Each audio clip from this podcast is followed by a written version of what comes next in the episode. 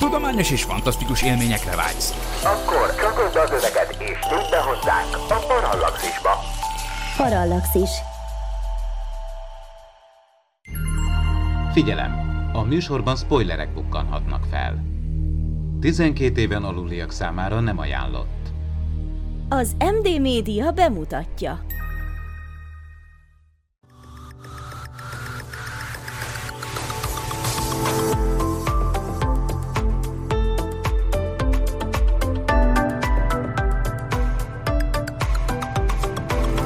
Itt a Subzsáner. Avagy a kedvenc könyves műfajom, a Skifi. Sziasztok, ez itt a Subzsáner, a Skifi könyvek podcastja. Első adásunkkal jelentkezünk, meghívott vendégünk pedig a magyar Skifi kortárs irodalom egyik legkiemelkedőbb alakja, Brandon Hackett alias Markovics Boton. Szia! Szia! Én pedig Ivanics Rigel Klaudia vagyok. Most tűnt föl, hogy milyen hasonló neveink vannak, te is ilyen szláv felmenőkkel rendelkezel? Ö, igen, azt hiszem én, én talán horvát, horvát származású. Szuper, mondjuk nekem csak a férjem. Tehát a mai első ö, adásban, és a legelső szubzsáner epizódban ö, Botonnak a műveiről fogunk beszélgetni, ezen belül is az istengépeiről, az eldobható testekről és a xenóról. És hát általánosságban vesszük górcső alá ezeket a regényeket. Kezdjük is a legelső nagy témával, amit én itt előzetesen már felvetettem Botonnak. Kedves Botond, ugye a mai világban van egy ilyen, hát szólás, nem is tudom, hogy mondjam, hogy a mai világban már mindent megírtak, ugye lefektették tulajdonképpen a, a fantazinak is az alapjait lefektette Tolkien, én nagy fantazi rajongó vagyok, a skifinek az alapjait is lefektette Asimov, Clark, Frank Herbert, és sokan mondják azt, hogy ugye mivel már mindent megírtak ezzel, ezért nagyon nehéz valami új ütős témát választani. Először is arra, arra lennék kíváncsi, hogy mennyire értesz ezzel egyet, ezzel a kijelentéssel. Van, van egy ilyen anekdóta, ami egyébként nem igaz.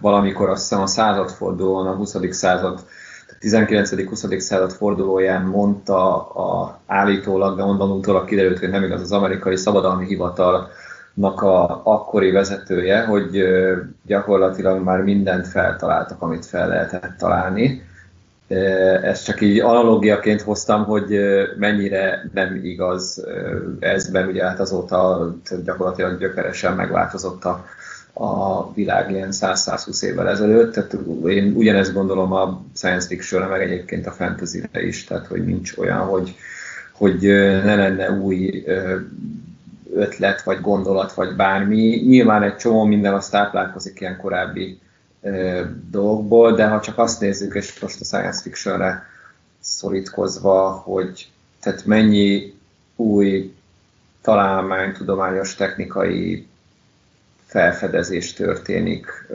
akár egy évben, vagy egy évtizedben, tehát hogy ezek mind gyakorlatilag inspirálhatják a szifírókat is, és sőt, a, egyébként meg a science fiction történetek is tudják inspirálni a kutatókat is. Tehát, hogy én szerintem biztos, hogy mi, tehát olyan keveset tudunk a, a, akár a világról, a univerzumról, a környező, tehát még csak a naprendszerről is, hogy tehát hogy bármilyen új, új apróság be tudja indítani szerintem egy science fiction írónak a fantáziáját.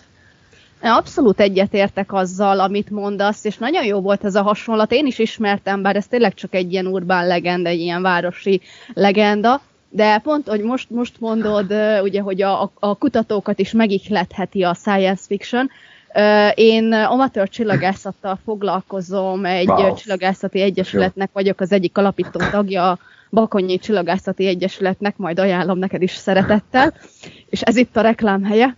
Na jó, Szóval, és, és nagyon sokszor el szoktam azon csodálkozni, hogy rengeteg olyan, főleg amatőr csillagász, de még szakcsillagász is van, aki, aki nem szereti a skifit, meg nem olvas skifit. Meg hogy szerinte az, a skifi az így nem tartozik bele így a, a csillagászatnak az univerzumába, ami, ami szerintem viszont hát butaság, most nem, nem lehülyézni akarom ezeket az embereket, félreértés nehesség, egyszerűen egy másik véleményen vagyok, hogy, hogy igenis, amit mondtál, hogy azért a, a kutatókat, még ha csak amatőr kutatók is, befolyásolhatja egy, egy, egy jó skifi, és én, én mindig nagyon furán nézek azokra az emberekre, akik csillagászattal foglalkoznak, de, de nem, nem, nem olvasnak egyáltalán skifit, vagy ezt így nem. Ez, ez nem is meglepett, azt hittem, hogy akit érdekel így a, a világűr, meg a, a, a, tényleg így a, akár a környező bolygók, csillagok, az, az szereti a science fiction is, ez most így meglepő, hogy van, aki nem. Ugye, én is, amikor belekerültem így az amatőr csillagászat világába, így, így hát szűk 5, bő 13 évvel ezelőtt, akkor engem is nagyon meglepett, hogy, hogy tényleg nem, nem, nem, nem, nem kifejezetten érdekli őket. Pedig Ugye, valahol ugyanaz a kíváncsiság szerintem, hogy mi lehet odakint, vagy, vagy mi, mi, mi még mit lehet felfedezni furcsa. Nem baj.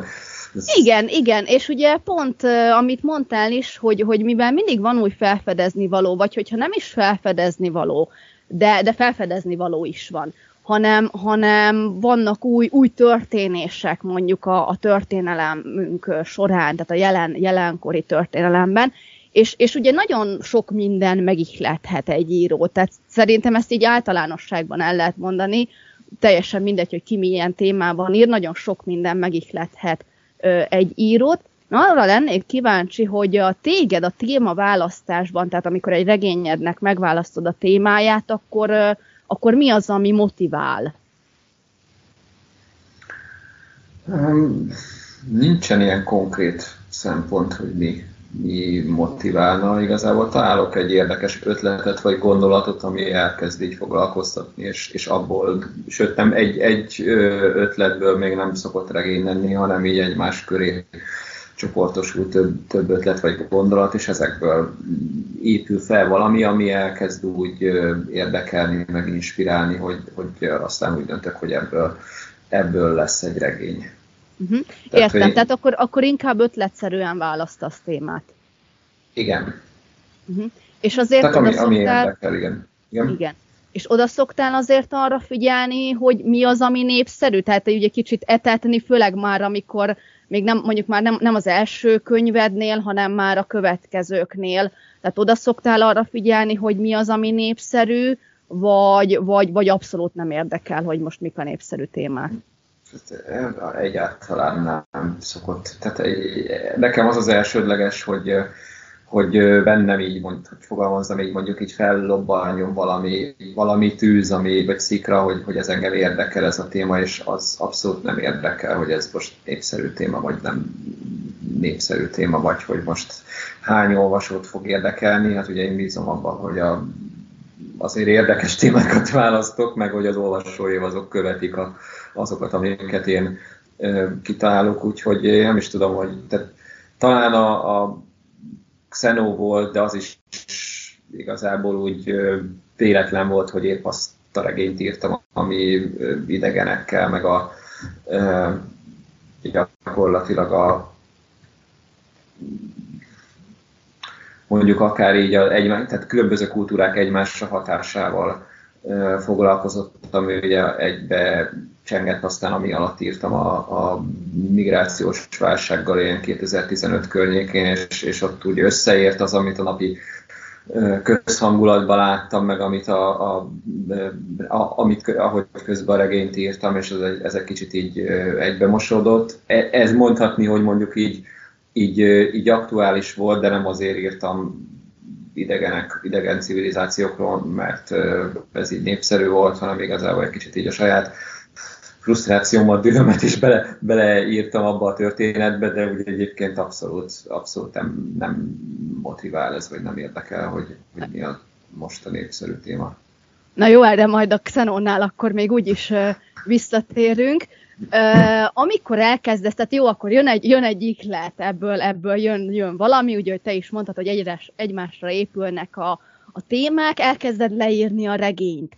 Uh, kell-e, vagy szoktál-e közben, vagy előtte akár kutatómunkát végezni? Mindenképpen, tehát szerintem az elejétől a végéig ez, ez így folyamatos. Úgy, hát ugye eleinte azért így, tehát mire, mikor van egy ötlet, az még úgy, úgy semmi, tehát az nagyon sok idő, mire abból lesz, lesz, lesz valami. Tehát, hogy lesz belőle egy, akár egy olyan történetszerűség, amit már elmerek kezdeni írni. Tehát ez, ez így úgy kezdődik valamikor, egyébként amit most, most írok regényt, azt szerintem már tíz éve megvolt, valami belőle, tehát az alap, alap gondolat, csak egyszerűen nem, és el is kezdtem egy párszor, csak valahogy nem találtam meg azt, hogy hogy lehetne megírni, ezért így, így ennyi ideig tartott, mire megérett az a, az a forma, amit, amit érdemes volt így, vagy, illetve most már meg tudok írni. Úgyhogy tehát, ugye nyilván föl kell építeni egy adott gondolat kifejtéséhez egy sztorit, karaktereket, ahhoz kell építeni egy hihető világot, ami, ami ugye tegyük fel a jövőben játszódik, és akkor ott azért sok, sok macerás dolog van, amit, amit úgy hozzá kell igazítani ahhoz, amiről szól a regény. Mert olyan sok felé mehet, ugye, hogyha így előre gondolunk, hogy merre, merre tart a, a világ, és, és hát utána Nyilván ez meg nagyon sok, megint a témától függ, hogy mennyi a kutató munka hozzá, mert hogyha tehát valamelyiknél kevesebb, talán azt mondom, az eldobható testeknél is volt kutató munka, de mondjuk a Xenonál több volt, amit most írok regényt, az egy kicsit ilyen kozmológiai regény ott, itt megint egy kicsit több van, még előtt az időutazás napjánál ott is volt, de de ott is a kevesebb az a, az a sokhoz képest kevesebb, de azért úgyis, úgyis bőven van. Tehát, hogy ez így folyamatos, mert, mert a, a, tehát egy bizonyos részleteknek a kibontását azt, azt én kitálok valamit, és akkor annak azért úgy utána nézegetek, hogy hogy is van ez, és abból egy csomó új dolog jön. Most itt tudom én például egy, egy példa ez az időutazás napjánál volt, ahol ilyen, ilyen mesterséges sem létrehozott ilyen mini vagy ilyen zsák univerzumokat találtam még ki, és aztán egy, is tudom, valami ismeretterjesztő könyvben meg pont ráakadtam, mondjuk ezt nem tudatosan kerestem, hogy a, azt hiszem a Michio Kaku volt, aki, aki egyik könyvében így elkezdte fejtegetni, hogy de hogyan lehetne létrehozni mesterségesen ilyen, ilyen univerzumokat a, a miénkből, és az úgy meg nagyon jó volt, mert nem találtam ki. Tehát, hogy egész, tehát, hogy nem, nem valami nagyon elszállt dolgot találtam ki, hanem egy egész érdekes működő, tehát, hogy fizikus által is végig gondolt koncepciót, csak mondjuk segített az ő, szövege abban, hogy én is pontosabban megfogalmazzam, hogy hogyan is lehetséges ez meg miként.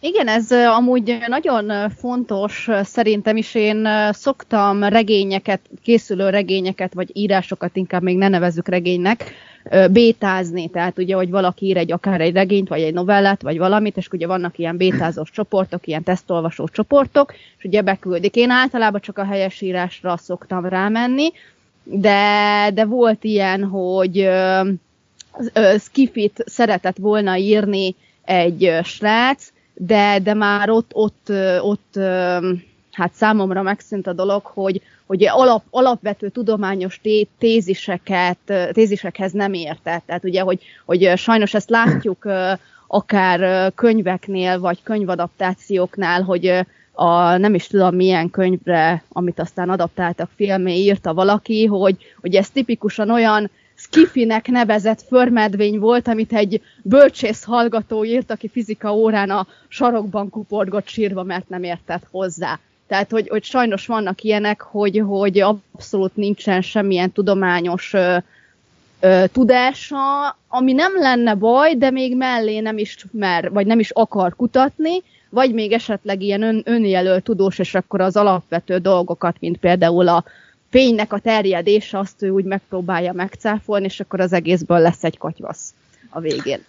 Igen, egyébként ez na, na, több, több oldalról szerintem nagyon, nagyon nehéz, hogy ezt a, nyilván az olvasónak éreznie kell, hogy ez, ez uh, tudományos, nem is az, hogy hihető, mert ugye azért itt fikcióról van szó, tehát olyan dolgokat kever össze általában a legtöbb sci ami valós, és abba fűz bele további akár valamilyen elméletet, gondolatot, vagy, vagy valami trükköt, és ezt nyilván meg kell oldani úgy, hogy elhiggye a, az olvasó azt, hogy, tehát, hogy az alapok azért a valós fizikán alapulnak, és abból hova vezet az egész, és akkor hát, és onnan jön még szerintem a nehezítés, hogy amikor így én volt, amikor vannak azok az írók, inkább úgy fogalmazom, akik túl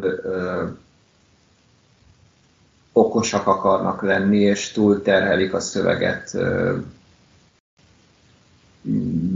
tudományos magyarázatokkal, és az ugye, hát ez szerintem mostanában én azt érzem, hogy ez az egyik legnehezebb része a, a science fiction írásnak, hogy megtalálni azt a középutat, amikor nem nyomja agyon a, a tudományos magyarázkodás a történetet, meg a karaktereket, de közben meg ott van és hihető, és, és nem az van, hogy ezzel az író nem foglalkozott, tehát hogy egy ilyen egészséges szintet tartalmazzon a szöveg.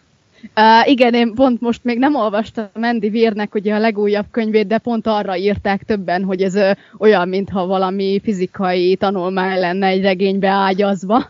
Nem tudom, hogy te olvastad, de... de igen, olvastam. Egyébként ez, ez tényleg egy érdekes példa, de, de hogy így szerintem furcsa példa is, mert szerintem is egy kicsit túl terhelte ilyen szöveggel, viszont ahogy így nézem akár a moly.hu meg egy csomó helyen az értékeléseket, azért ugye az átlagolvasót, és most itt az átlagolvasónál nem is feltétlenül sci olvasókat, tehát vagy, vagy hardcore sci olvasókra gondolok, hanem olyanokra, akik mondjuk nem sok sci olvasnak, de mondjuk Andy szeretik, és hogy őket se zavarta. Tehát valahol nála ez így működött, de én is azt éreztem, hogy szerintem egy kicsit sok volt a, a, ez a része.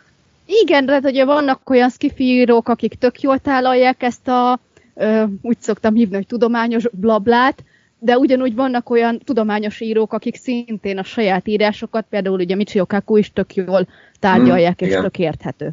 No, beszéljünk akkor a három könyvedről, ugye a, az Isten gépeivel szeretném kezdeni, de át fogok ívelni az eldobható testekre, mert ugye itt a, a fő téma, hát tulajdonképpen mind a kettőnél, ugye ez a, a, a transhumanizmus és a, a technológiai szingularitás, és ugye itt, itt mindjárt megint arra szeretnék visszatérni, hogy ha bár ugye mondtad, hogy te nem a téma népszerűsége alapján választasz témát, mégis azt kell, hogy mondjam, hogy azért ez a, ez a technológiai szingularitás, meg a transhumanizmus, így összekötve, azért ez, ez egy elég, elég népszerű, tényleg népszerű téma, és sokszor feltűnik mind skifi regényekben, mind filmekben.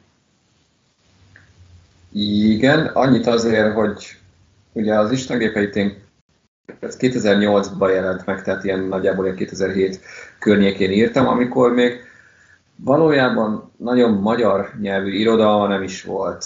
A, Na, e- ez a, igaz. Ezt akartam mondani, hogy igen, tehát hogy jó, most megjelent új kiadásban, most jóval aktuálisabb volt egyébként a regény, mint akkor. Akkor igazából egy csomó olyan olvasói visszajelzést kaptam, hogy hú, milyen érdekes, sose hallott még erről a technológiai szingularitásról, meg, meg poszthumanizmusról, tehát egy kicsit így lehet, nem, nem is az, hogy előre szaladtam, mert egyébként angol nyelven azért volt már ennek jelent meg jó pár regény, és ben, tehát népszerű vagy ismert téma volt, de valahogy Magyarországot így egyébként még a külföldi, vagy az angol száz szifibe is elkerült ez a, ez a téma, és Hát népszerű, nem népszerű, én, én így rátaláltam egyébként így a 2000-es évek elején, és, és nekem így akkor új volt, és így, így elég szépen belástam magam, mert nagyon annyi izgalmas dolgot találtam, és, és ez így nekem nagyon megmozgatta a, a fantáziámat. Úgyhogy ezért még annyit egyébként, hogy tényleg a poszthumán, transhumán témák az nekem egy ilyen becsípődésem, tehát nem, nem csak, tehát még előtte az istengépei előtt meg a Posztumán döntés című regényem az is másképp, teljesen más oldalról, de, de ezzel a tematikával foglalkozik, de, de tehát szinte minden regényemben azért, ha nem is fő témaként, de így megfordul, mert tehát így, így nem, én, én azt látom, vagy, apa hiszek, nem tudom, hogy ebbe az irányba tartunk azért így hosszú távon, tehát nagyon nehéz ezt meg, megkerülni egy távolabbi jövőben játszódó science fictionben, hogy, hogy ne kezdjük el alakítani magunkat. Ugye ennek szerintem már manapság is egyre több jele van így a napi hírekbe is, így kezdenek így azért dolgok beszivárogni, még ha csak hát, most még minimálisan is. Vannak már olyan emberek, például Japánban több, több ilyenről tudok, hogy például beépített valamilyen mondjuk egy fényképezőgépet, vagy valamilyen egyéb dolgot például a karjába, mm sőt, most már ilyen szembeültethető kamerákról is beszélnek, tehát hogy ez a, ez a el, elkezdett bejönni az a fajta biotechnológia, ami össze kezdi forrasztani ugye az embert a géppel, aztán hogy ez majd mennyire, mennyire lesz nekünk jó, azt majd meglátjuk.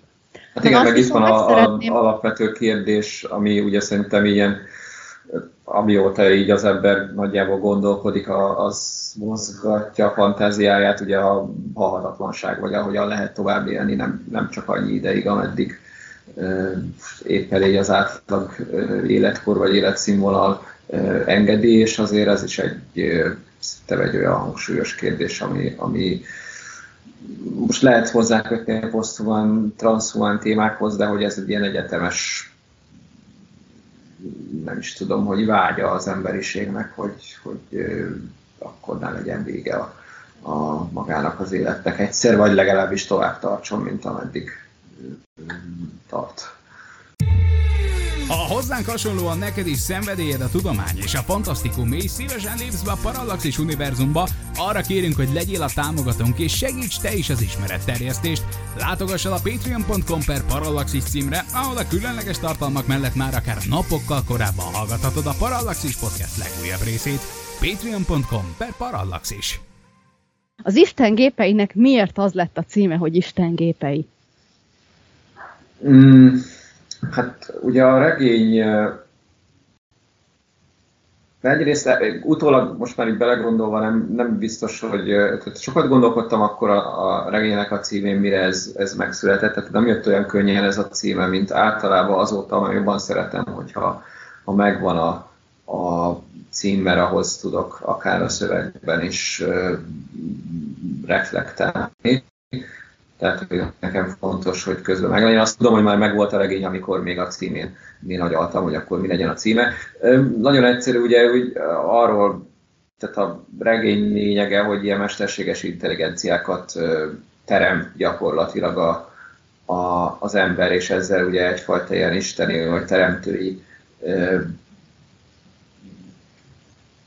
lépcsőfokra, vagy tehát teremtői szintre lép, és hát ezt, ezt akarja gyakorlatilag, vagy erre utal a cél is, hogy a, mi ezzel ugye így Istenné váltunk, és nekünk a gépeink, tehát ugye ennyi, ennyi erre akar utalni. Oké, okay. na és ugye ezzel akkor át is ugrunk az eldobható testekre, és amit az előbb már említettél, hogy ugye a halhatatlanság ígérete. Tehát akkor kössük össze a kettőt, ugye az ember Istent játszik, és a, gépek segítségével eléri a halhatatlanságot. Nekem egy egyetlen kérdésem lenne ezzel kapcsolatban, hogy szerinted ez a, a, a digitális tudatnak a, a megjelenése, illetve maga a tudat átvitel, ez szerinted lehetséges lesz a jövőben? Hát a közeljövőben biztos, hogy nem. Valamikor egyszer lehet. Tehát most jelenleg azért akik agykutatással foglalkoznak, majd azt mondják, hogy ez, ez nagyon, nagyon távol vagyunk tőle, tehát hogy még fogalmunk sincs, hogy pontosan hogy működik a agyban lévő neuronhálózat, tehát nem is az, hogy leképezni, de hogy meg, megérteni se lehet. Viszont tehát azt, van, aki azt mondja, hogy emiatt lehetetlen, én azt mondom nyilván csak így, így folyamatokat nézve, hogy azért ez egy nyilván egy biológiai, de valamennyire adathalom, tehát ha megértjük, ha fel lehet dolgozni, akkor valószínűleg előbb-utóbb le lehet valamilyen módon képezni, tehát nem látom, hogy ennek bármilyen akadálya lenne a technológiai fejlettségtől gentúl. Tehát, hogy én nem, nem hiszem, hogy ne lehetne olyan szintre eljutni a technológiai fejlettségben, vagy adatfeldolgozásban, vagy bármiben, hogy, hogy ez akadályt jelentsen, ugye, tehát hogy itt, itt, itt, itt látszik, akár az elmúlt 20 vagy 30 évben, hogy, hogy elképesztően gyorsan váltak, elavultá olyan technológiák, vagy olyan adattárolási módok, adatméretek, amelyeket valami hatalmasnak gondoltunk, akár 10 évvel ezelőtt is, vagy akár 20 évvel ezelőtt is. Tehát akár arra gondolok, hogy a, a mekkora projekt volt a két, talán azt hiszem az ezredfordulón volt a DNS szekvenálás, tehát a sí projekt, és, és hát töredékéből meg lehet csinálni, akkor ilyen millió dollárokat költöttek rá, vagy hogyha megnézzük akár a, a adattároló kapacitást is, hogy tehát most már egy, tényleg egy, egy, egy telefon sokszorosát tudja egy tíz évvel ezelőtti, vagy jó lehet, hogy nem tíz, de, de akár még annak is egy, egy számítógépnek. Most a, tényleg a, a adattároló méretekről meg meg is beszéljünk, hogy a 90-es években ilyen megabájtokról beszéltünk, most meg már a terabájtokról gyakorlatilag, vagy még többről, és ez ugye a napi, napi felhasználói, vagy napi számítógép használatra vonatkozik. Tehát, hogy innentől kezdve én szerintem, ha, és nem is kell ezt a tendenciát tartani, tehát, hogy nem látom, hogy hol a felső határa. Valahol biztos van, de Na, gondolhatjuk jó. magunknak nagyon különlegesnek, de és azt mondjuk, hogy nem másolható, de ez szerintem ez nem, ez csak idő és technológia kérdése. Szuper. Na beszéljünk a Xenorról, már úgyis uh, ugye emlegetted, és előre elmondtad szinte, amit én uh, meg akartam kérdezni. Na nem baj, ugye, tehát amikor beszéltünk az aktuális témákról, akkor ugye elmondtad, hogy a Xenónak tényleg csak úgymond véletlenül lett köze a, az, aktu, az akkor aktuális migránsválsághoz. Ugye 2015-öt mondtál, hogy akkor mm. írtad akkor, meg. Akkoriban írogattam, igen, 17-ben jelent meg végül, de 15-ben kezdtem meg 16-ban, igen. És ez amúgy véletlen, hogy 2017-ben jelent meg a regény, ami amúgy 2117-ben Hát ezt odaigazítottam, ezt mondjuk úgy, hogy akkor egy száz évet rátettem, tehát ez itt már így szándékos volt, igen, a, a, a dátum, hogy ez legyen egy kerek szám. Jó, gyanús volt, gyanús volt. Na, ugye itt, itt valóban a, a, a migráns válságra reagál ez az, hát nem reagál, mint utóbb kiderült. Én esküszöm, amikor, de férjem is olvasta, tehát amikor ez így megvolt ez a regény, teljesen meg voltunk győződve arról, hogy hogy, hogy fú, hát ez a, ez a migránsválságra reagál, és tök jó, ugye, hogy egy ilyen, ilyen kortás téma, mint ahogy mondjuk biztos most is születik egy csomó olyan regény, a, ami valamilyen, ahol valamilyen vírus pusztít, tehát hogy, hogy mindig ugye az adott történelmi esemény adja a regényeknek a, a témáját, és, és tényleg abszolút, és szerintem mások is, akik olvasták, meg voltak erről győződve, hogy ez egy ilyen szándékos reagálás, és akkor most kiderül, hogy mégsem. Nem, mert tényleg ez, így, ez is már jó ideje akkor foglalkoztatott ez a téma, csak tényleg így beleszűrődött az, ami, amit így az interneten így, így emberi reakciókkal szembesültem, és ez, ezt így nem tudtam kihagyni, mert engem is frusztrált bizonyos része ennek az egésznek, ahogy mondjuk e- ember emberre reagál. Tehát meg, meg ugye most nem, anélkül, hogy most így bármilyen részletbe vagy, vagy politikába bele, belemennénk itt, itt tehát egyik oldal, másik oldal, tehát hogy ki, ki milyen módon közelít ahhoz, hogy ott van egy másik értelmes vagy érző ember is, és mondjuk így az empatikus megközelítést hiányoltam sok helyen, és ez, ez így beszivárgott nekem a, a, az egész történetbe, de ugye, a, tehát mielőtt már sokat beszéltünk erről, de hogy nem erről szól a regény, azt azért én e, hozzáteszem, tehát ugye ez egy e, e, idegen lényekkel teli felfedezős, meg aztán egy kicsit távolabbra tekintős science fiction, ami azért masszívan szól az emberi fajról, de hogy gyakorlatilag ez, ez, ez, is egyetem, tehát ez is egyetemes téma, hogy mi reagálunk, meg szeretünk gyűlölni akár egymást, akár más tépeket, akár más fajokat, úgyhogy csak ez, ez jelent meg igazából benne. Ugyanúgy működött volna, ha nincs a migráns válság, lehet, hogy adott neki egy plusz érzelmi töltetet részemről is, meg, meg így olvasva is. Na, azért itt még beszéljünk a Xenóval kapcsolatban magáról a, a, az alaphelyzetről, hogy ugye megszállták a földet az idegenek, ami ugye megint egy, egy nagyon klasszikus történet, tehát klasszikus alaphelyzet.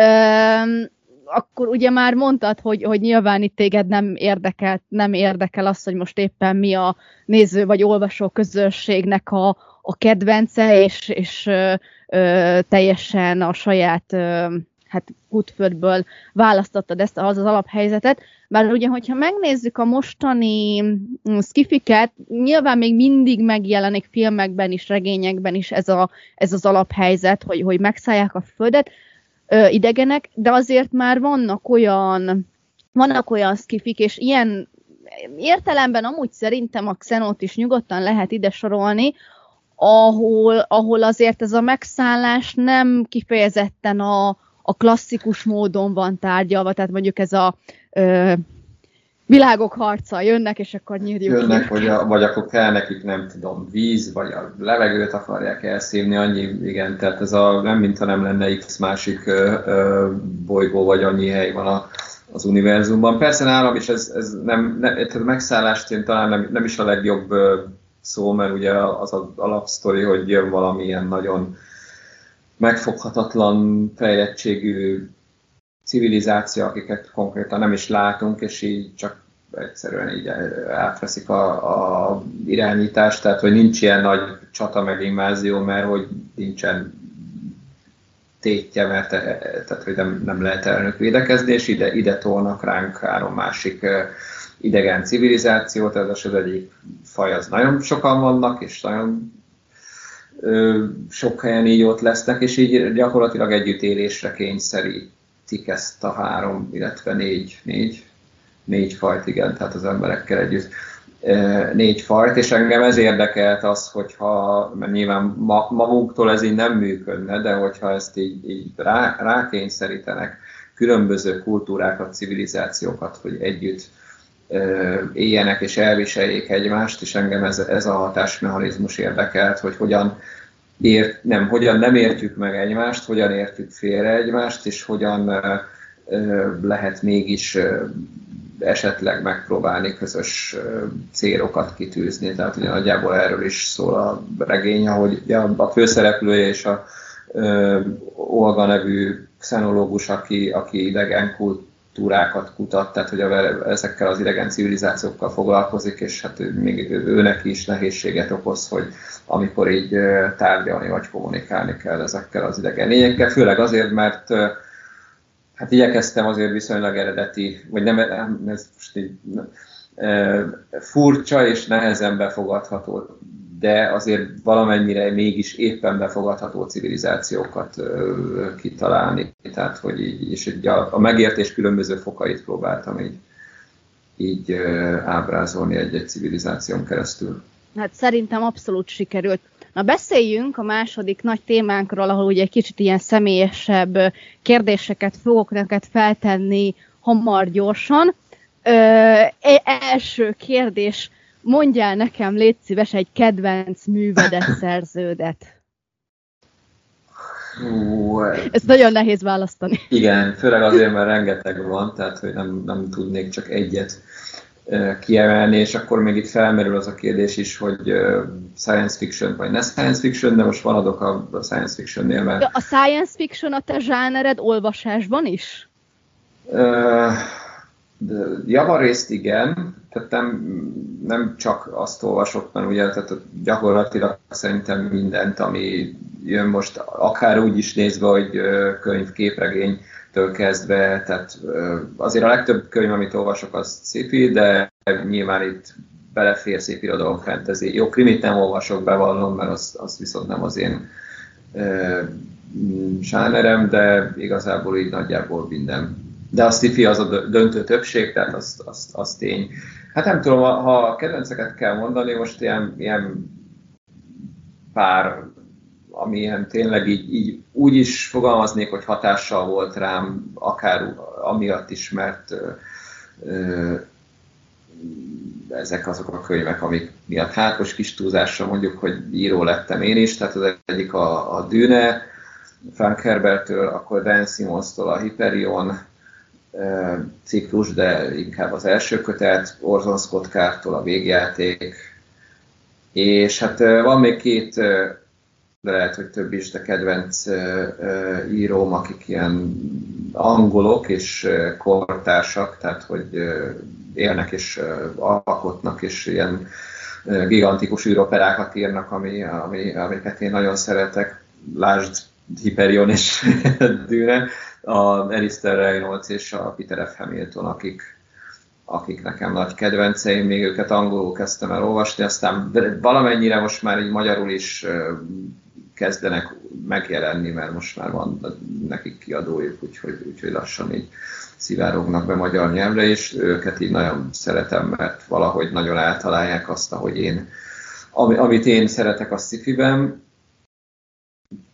meg íróként is, amit én szeretek. Azt, tehát mind a kettőre nagyon, nagyon jól rezonálnak, de egyébként tényleg így, így órákig tudnám sorolni, hogy mik, mik még, amiket szeretek. Oké, okay, szuper. Találkoztál-e már ezzel a véleménnyel skifi rajongóktól, hogy hát én aztán magyar kortárs skifit ugyan nem olvasok, mert az nem jó? Te, hogy ne.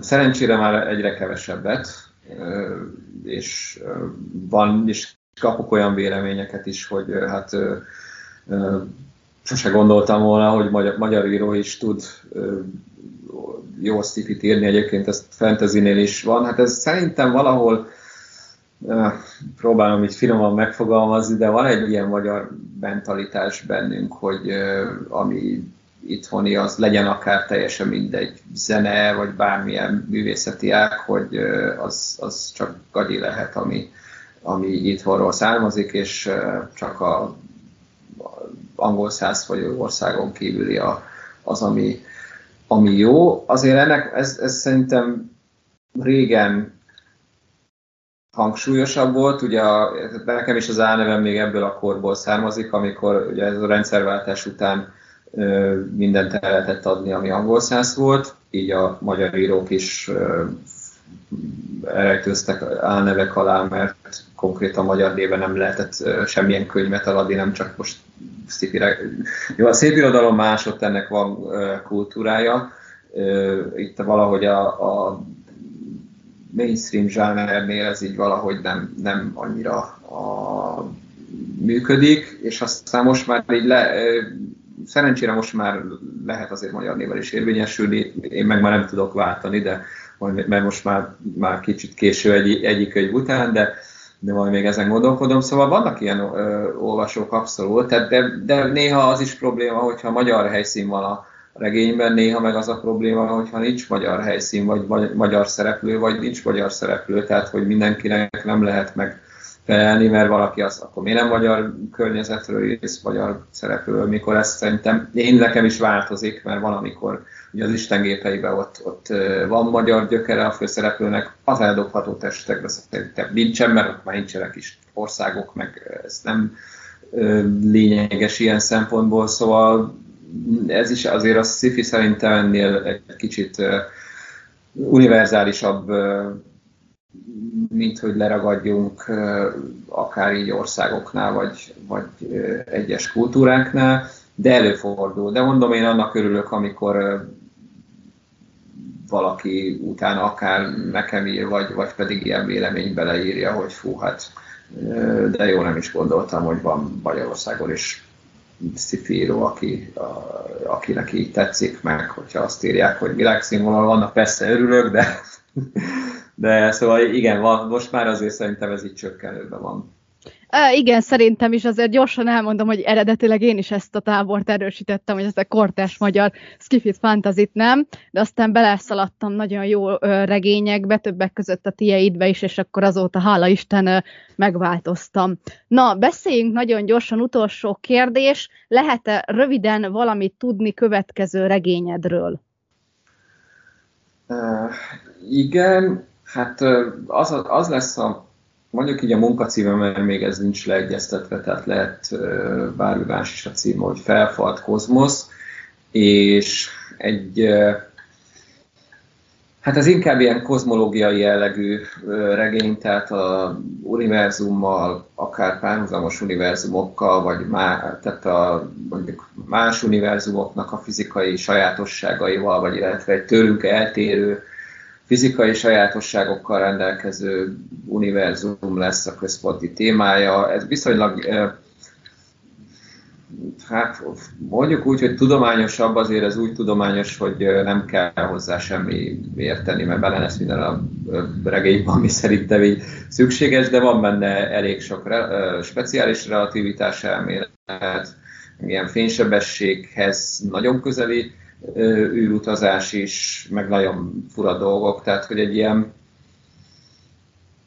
mm, de ma, talán az tényleg az a legjobb szó, hogy ilyen kozmológiai science fiction. Most nem akarom hasonlítani, de, de eszembe jut a Cixiniu-nak a három test probléma című trilógiája, nem tudom, hogy ö, ismered-e. Hogyne. E, egy kicsit az is segített abban, hogy ezt a regényt így merjem megírni, vagy, vagy mondjuk akár neki merjek kezdeni, mert nem, voltam benne biztos, hogy ez a, egy ilyen fajta történet ez tud működni, és mondom, nem ahhoz akarom hasonlítani, mert teljesen más, csak hogy vannak benne azért így, így néha ilyen komolyabb fejtegetések, ami egy kicsit így, hát nem is kicsit, hanem néha nagyon is megdolgoztatja a befogadó képességet, de úgy voltam vele, hogy végül is, hát, hogyha a háromtest probléma ennyire sikeres tudott lenni úgy, hogy én azt gondoltam, amikor olvastam, hogy fú, hát ez egy nagyon réteg regény, akkor, akkor miért ne?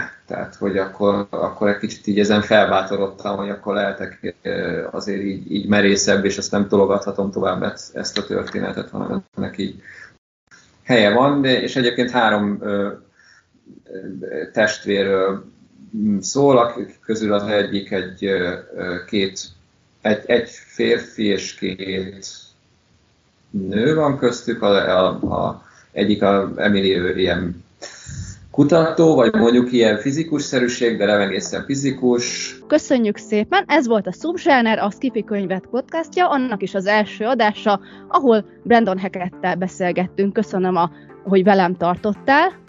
Köszi szépen én is a meghívást.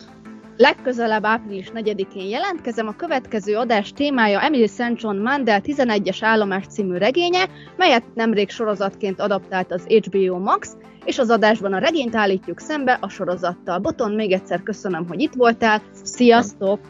Hello! Nem volt elég a tudományból és a fantasztikumból? Olvasd a parallaxis.emtv.hu, lájkold a Facebook oldalunkat, nézd a YouTube csatornánkat, és hallgassd a Szokolébresztőt a Tilos Rádióban. A Tudományos Újságíró Klubja és a Tudományos Ismeretterjesztő Társulat által a Juhari Zsuzsanna díj külön díjával jutalmazott blog podcastjét az MD Media készítette. Kreatív producer Horváth Ádám Tamás. Hamarosan jön a következő rész.